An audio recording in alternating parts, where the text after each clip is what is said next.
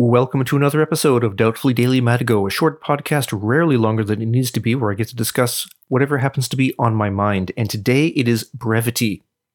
For quite some time, I've noticed that a lot of the explanations that I give at work, as well as the podcasts that I record off and on, are longer than they need to be, at least by half. Um, and in a lot of cases, they're longer by way more than a half. And this is unfortunate. People don't want to listen to this kind of thing very long. So, this past weekend, what I've been thinking a great deal about is how to shorten it.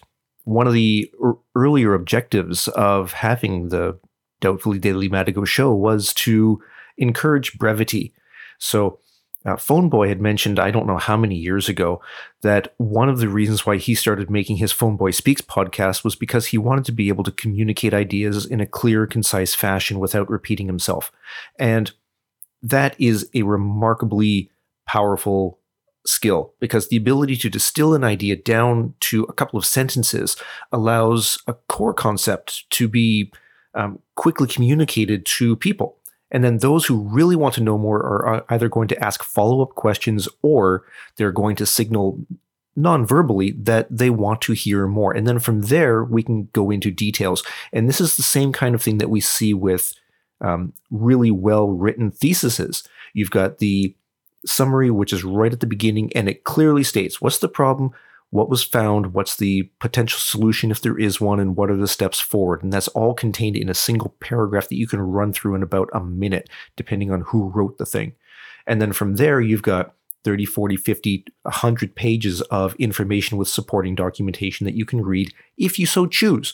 And this is a really useful thing for so many reasons. And it's something that I really need to focus on again because nobody wants to listen to me, so to speak, get on a soapbox and talk about the same thing again and again and again for 10 minutes when five sentences could have said the exact same thing without as much rage or frustration or anything else.